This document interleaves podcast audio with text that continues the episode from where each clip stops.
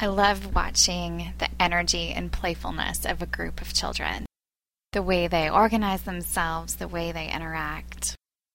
There seems to be this recent interest in large families, reality TV, the blog world, this curiosity about what it is like to parent a group of children, a whole herd of children.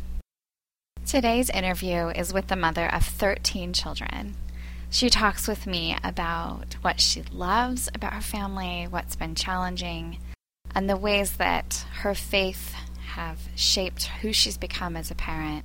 Thanks for listening to Parenting Reimagined.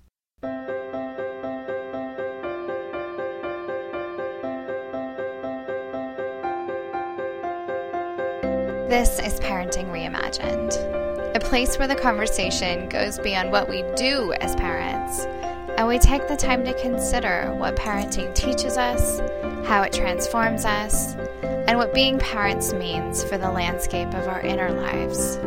I am Sherry Walling.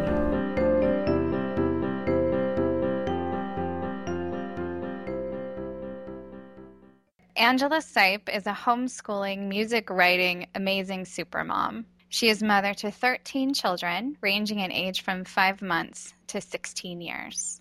For more about Angela, you can follow her on her blog, theamazingsupermom.blogspot.com.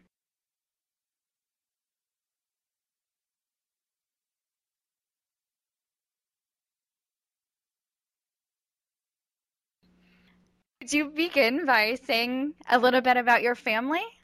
Yeah, my husband is Brian. He's an IT geek guy and then we've got 13 kids. We have seven boys and six girls. They range in ages from 16 down to five months. Our 11th child was adopted. And so she and our 12th, Leah and Isaac, are five months apart. So we call them the twins. So aside from that, everybody's about 16, 17, 18 months apart. So, what factors went into your decision to have a large family? We started off wanting probably four kids, maybe six. We meant to have them, I meant to have them like at three years apart.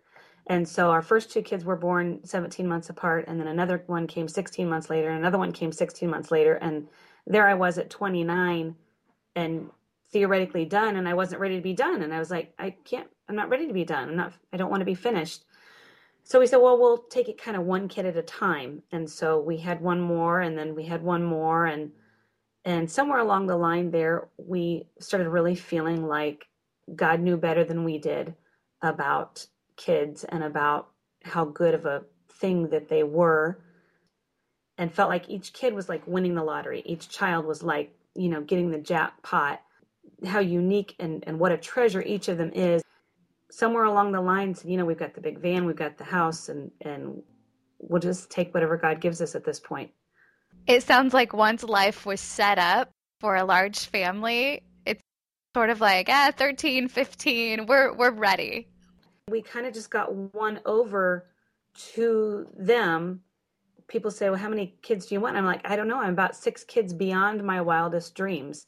And now I'm 41. I'm probably nearing the end of of being able to have more children and i'm i'm grieving that. I'm i mean i'm fine. I'm excited i'm pleased with what i have and you know i know that the next phase of life will be good and I, it's good but at the same time for 17 years there there's been a momentum of excitement of knowing that somebody's coming and that that season will end and and i'm not it's okay. I've got gray hair and people think i'm my baby's grandmother now but it's been a good it's a good thing I'm grateful for the ones we have, but I'd be happy to have I'd be happy to have a dozen more. What are the unique challenges that you face as a mother of a large family? Well, socks and spoons and food are all hard things, you know, making sure there are clean socks matched, making sure that there are spoons and other dishes and things, and keeping up with laundry and dishes are the bane of everyone's existence. I am challenged with I call it straddling. I've got children with hormones raging and people growing up, and I've got babies in diapers and potty training and trigonometry and you know just being able to be there for everybody being able to listen I've got some kids who just they just need to be heard. They just want to talk. They're 13 and 12 and they just need to to feel. And I got people that are playing in the toilet and you know um, doing what toddlers do. They're, I've got one that bites, and so you know just trying to be emotionally available and physically available for all of the very different needs is a big challenge. And I think teaching my children, my older children, to value the younger children, even though they spend a decent amount of time cleaning up the younger kids' mess, or that's that's been a challenge that I think we've done well with. So your older children sounds like play a pretty large role in caring for the the younger set. And it strikes me that that's maybe different than in smaller families, but has some valuable lessons for your older kids. Yeah. People look and say, well, you're doing, you know, you're doing your mom's work or you're, you know, you're doing work that other teenagers don't have. And, and what they say about that is, yeah, but we have, we reap the benefit also. We have these little kids that love us and worship the ground we walk on. And, you know, we get snuggles and hugs and kisses. And so my, my kids do the buddy system. We have all the older kids have a younger buddy and they stand in line. They wait until they're old enough to get a buddy. It's a big honor to have a buddy. But, you know, they help put shoes on the little kids. And when it's time to go, does your buddy have your coat on? And, you know, finding socks for your buddy. And sometimes they're the one that tucked the buddy in at night and reading a story to your buddy. You know, my young readers read a story to their buddy every day and that's great for their reading and it's great for the buddy. And so i i think it's very symbiotic. I think that they get a lot from that relationship also. Yeah. How many spoons do you have? Uh not enough. I just bought a couple they sell you can like for four for a dollar at walmart i mean we don't have any like matching Although Mary has dis- Mary's three, Mary's decided that some of them are girl spoons. Anything that's etched, she needs. I don't. I don't even have any idea. I don't know. Probably forty. I get that. Yeah. Matched socks are bad. I can't wait for summer. Matched socks in the winter. That's hot commodity. That's better better than money or bread. Having socks that are the right size. It's a big deal. Do you have more than one washing machine? No. I don't need more than one washing machine. What I need is like two or three people that can competently sort clothing by the size. I don't get backed up on dirty clothes. I get backed up on clean clothes because you have to be pretty qualified to know whose everything is. We have one washer and one dryer. We've got two boys that are supposed to do laundry every day, do one load a piece every day. And then we've got a couple bigger boys that do one load a week. And then I do the cloth diapers and I do it as much as I can. And then I've got one person supposed to hang up shirts, another person that is supposed to fold and sort things into everybody's buckets, and then different people bring dirty clothes and different people put away things and different people bring hangers and nearly everybody has a, a laundry job and nearly everybody has a kitchen or cleaning job. If you've got that many people, nobody does a lot. Everybody just has a couple things that if they do their thing, everybody does their part. It'll work. Is it on a chart somewhere? Yep. Okay, so you have chore charts and Yeah, my poster boards and my refrigerator is covered with chore charts. Uh, we print out a new one each month or every two months, and lately we've started classifying chores as things that you have to do every day versus things that are less important. So I can say everybody has to do their A and C things today, or every everything today, or just the E things today, or whatever. Trying to trying to get things done, but we still don't do anything on the weekend. Nobody does anything on the weekend. I haven't figured out how to make that happen yet. Well, on the seventh day you rest, right? Yeah, and and starting really halfway through the fifth day, and all day on the sixth day, and. What do you enjoy most about it? I love seeing faces in the morning. I love sleepy faces. I love their personalities and they're laughing and I love when they play games together. They make up goofy games. Catherine got a concussion recently. They were playing Baby Runt Moose Assassin. I don't even know what that is. It's something they made up. so, you know, they just the concussion wasn't good, but I love all the games. I love all of the the goofy things that they do together. I love hearing them sing in the van. They sing all the songs we sang when we were kids, and they. I love it when they all wear matching clothes. I get a huge kick out of having them all dressed in a way that people can identify. Yeah, we're one family. Like having jackets for a club or something. They like it. I bet there's this sense of belonging to this sort of big team It is. that comes with being one of the SIPE kids. It is being a Sipe kid's a big deal, and I mean, like their circle, you know, the kids that they all would love to be a Sipe kid. Not, I mean, maybe not really, but like they would love to go get in the big blue van and go wherever. I mean, you know, it just has a feeling of being a, a cool thing. I don't know that there's any reality to it, but that's what that's the image we've got. Can you think of a moment that reflects the very best of you as a mom? This is a hard one. Growing up, we wrote letters to Santa Claus. My mom and dad would write a letter back to us from Santa. That was a tradition. And this letter from my parents was always this your parents love you and they mess up sometimes, you know, go easy on them and remember that Jesus is the most important thing. And I see you're doing good on your piano. And there's this nugget where my parents would write this wonderful letter to us once a year. So we do that. Well, the last two years, my kids have written a letter back to us. The older kids sit everybody down and everybody writes a letter. So I got 13 letters from Santa this year. And I wept. They were funny, they were silly, they were meaningful. All of it was a reflection back of everything I've poured into them. And it was just, my heart overflowed. My cup just ran over. It was so cool. They were encouraging me in trying to lose weight and they were blessing me in my walk with God. And it was just this wonderful mirror and, and reflection of, of them being the kids I've raised them to be. And it was really cool.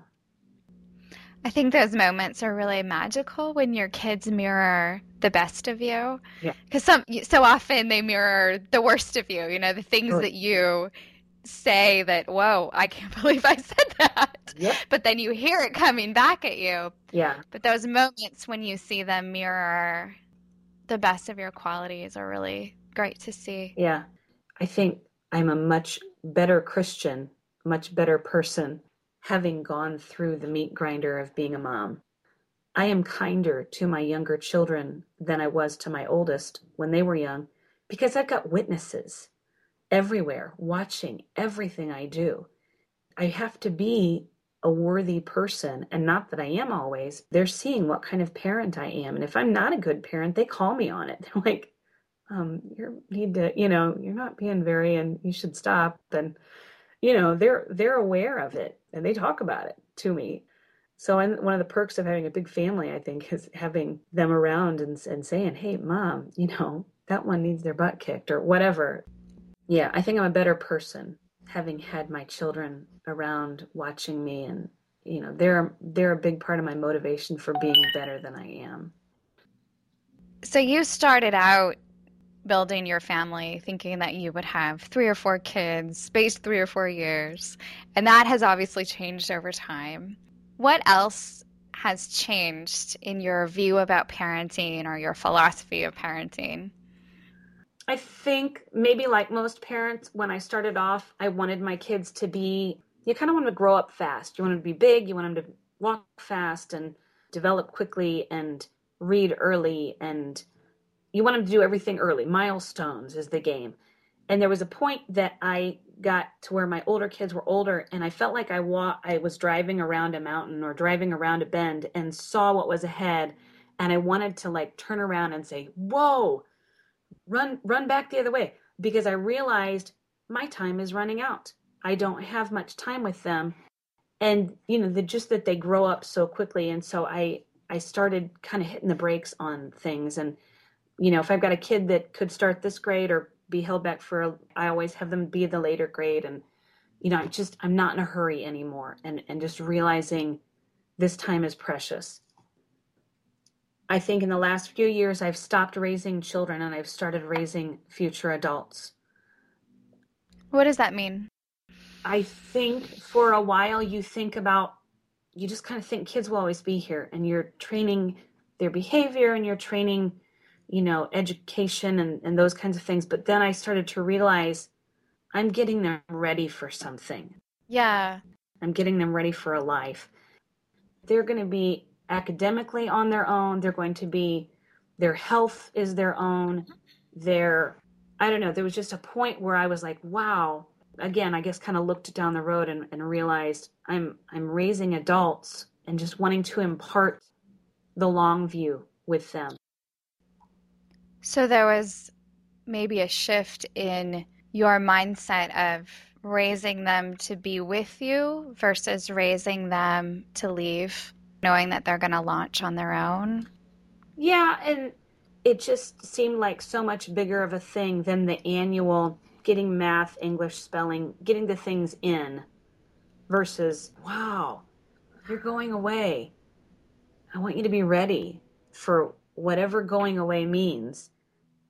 I don't know, it was just a huge change in my in my I guess maybe in my homeschooling, but also in my parenting to say I'm I'm preparing you to to go away, to be ready for whatever else is out there. I'm, I'm I'm thinking about you know you not only as mother but but teacher. So what made you decide to homeschool?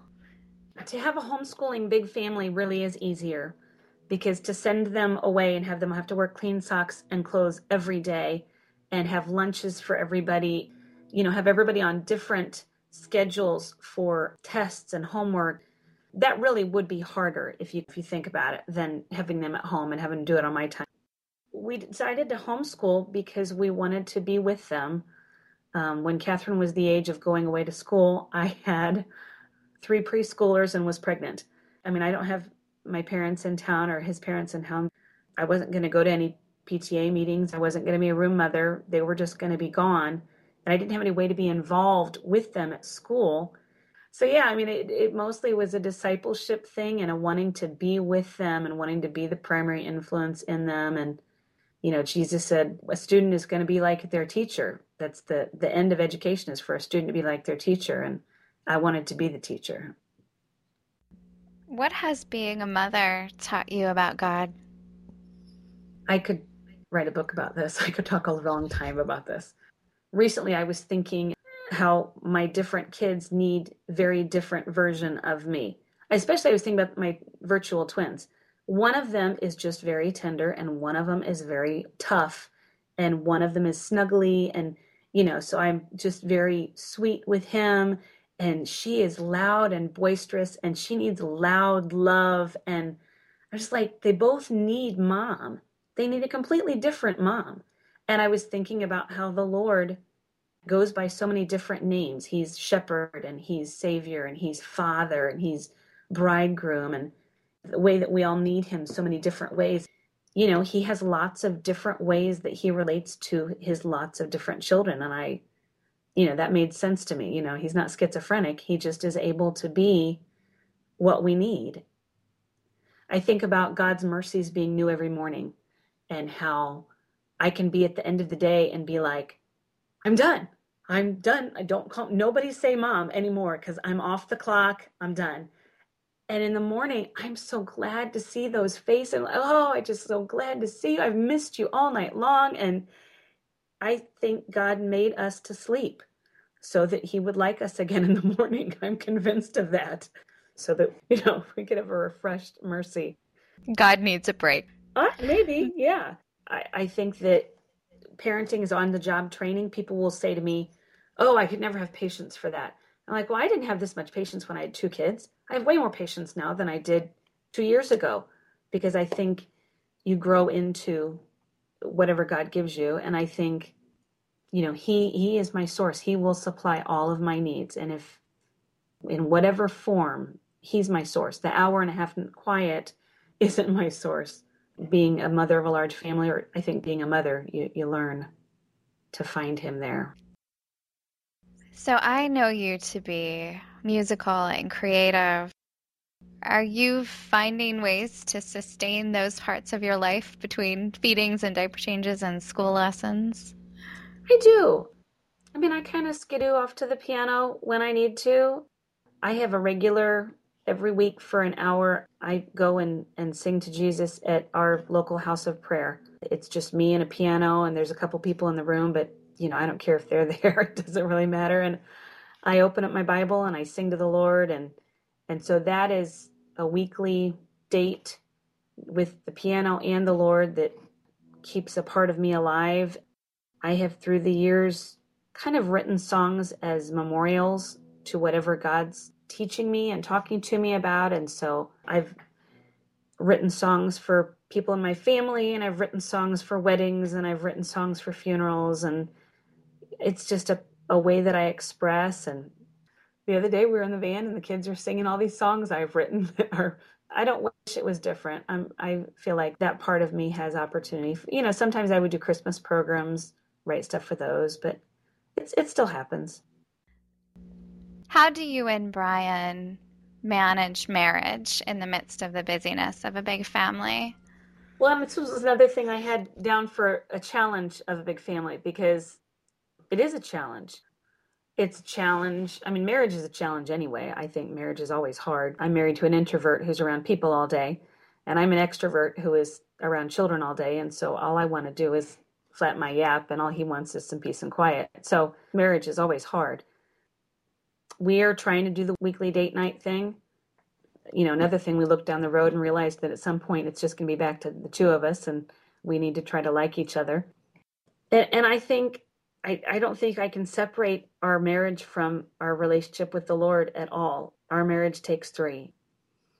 And some of those things don't even do with having a big family. It's more having to do with forgiving and being kind and, and waiting until a better time to talk about whatever it is and not throwing stones in the moment and preferring each other and believing all things and hoping all things and enduring all things and this stuff that I think it's not different for for the large family. It, the thing that we have to do is carve out time though, because having time around them with them doesn't really happen.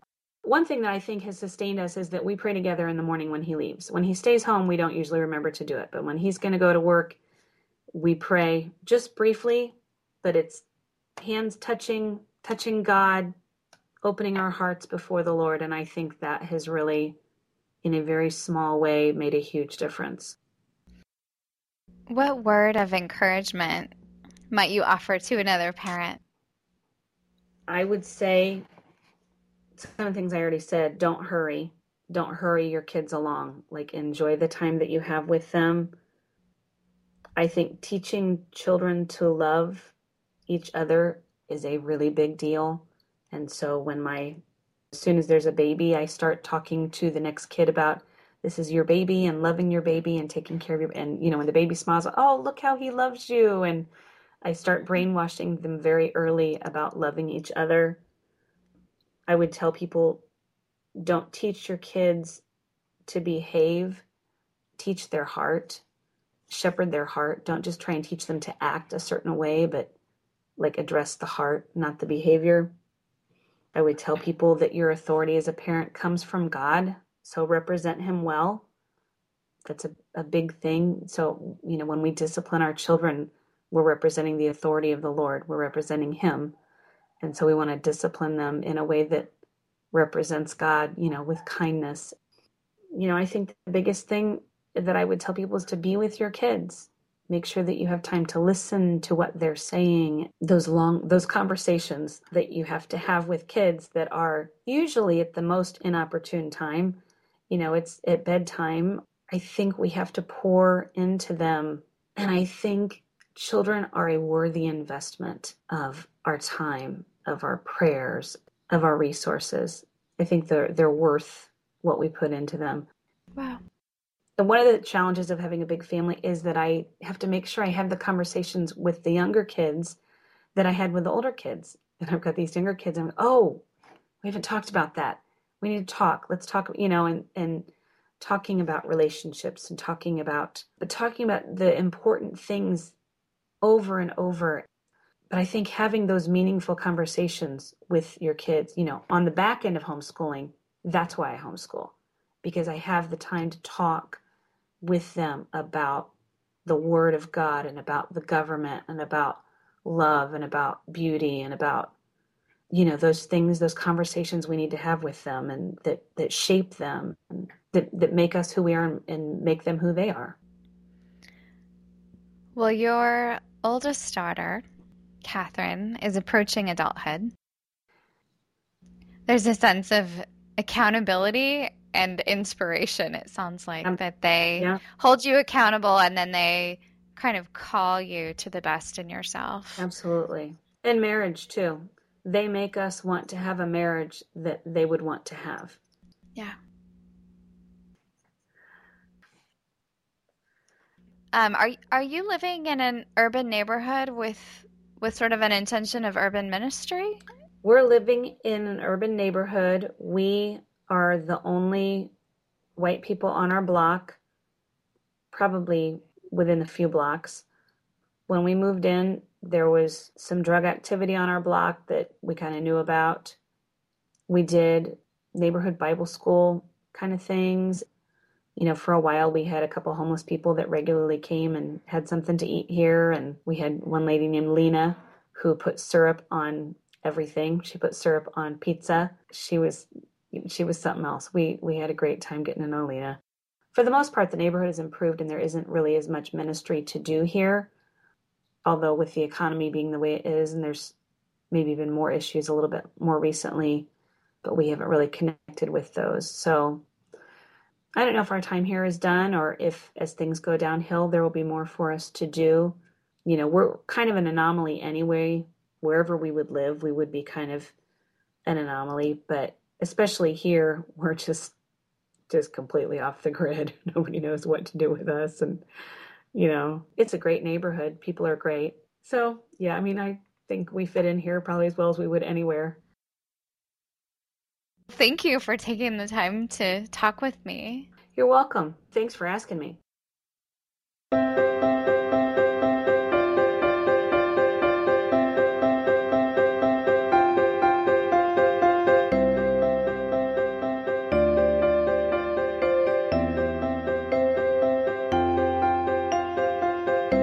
Thank you for listening to this episode of Parenting Reimagined. If you like what you heard, visit our website, parentingreimagined.org, and sign up for our mailing list. You can also like us on Facebook. Thanks for taking the time to be part of this community of parents who's committed to learning the deeper lessons of parenting.